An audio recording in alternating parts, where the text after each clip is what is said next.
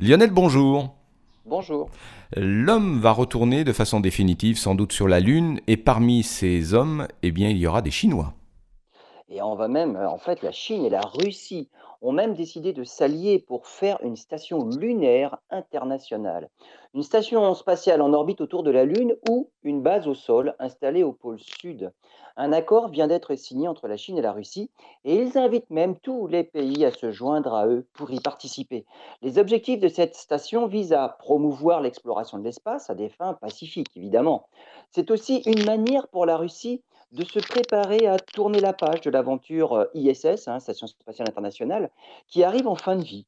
Et c'est aussi une façon de ne pas laisser la Lune aux seuls Américains pour lesquels le Space Act de 2015 autorise l'appropriation de territoires dans l'espace. Les raisons sur le fond sont donc claires, c'est loin d'être le cas sur la forme. Il faudra d'abord se décider entre une station en orbite lunaire ou une base au sol. Il n'y a pas non plus de calendrier.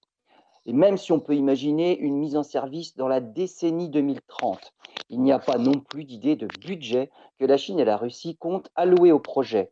Mais tout le monde est d'accord pour rattraper le retard pris sur les Américains qui comptent travailler et séjourner sur la Lune avant même la fin de cette décennie.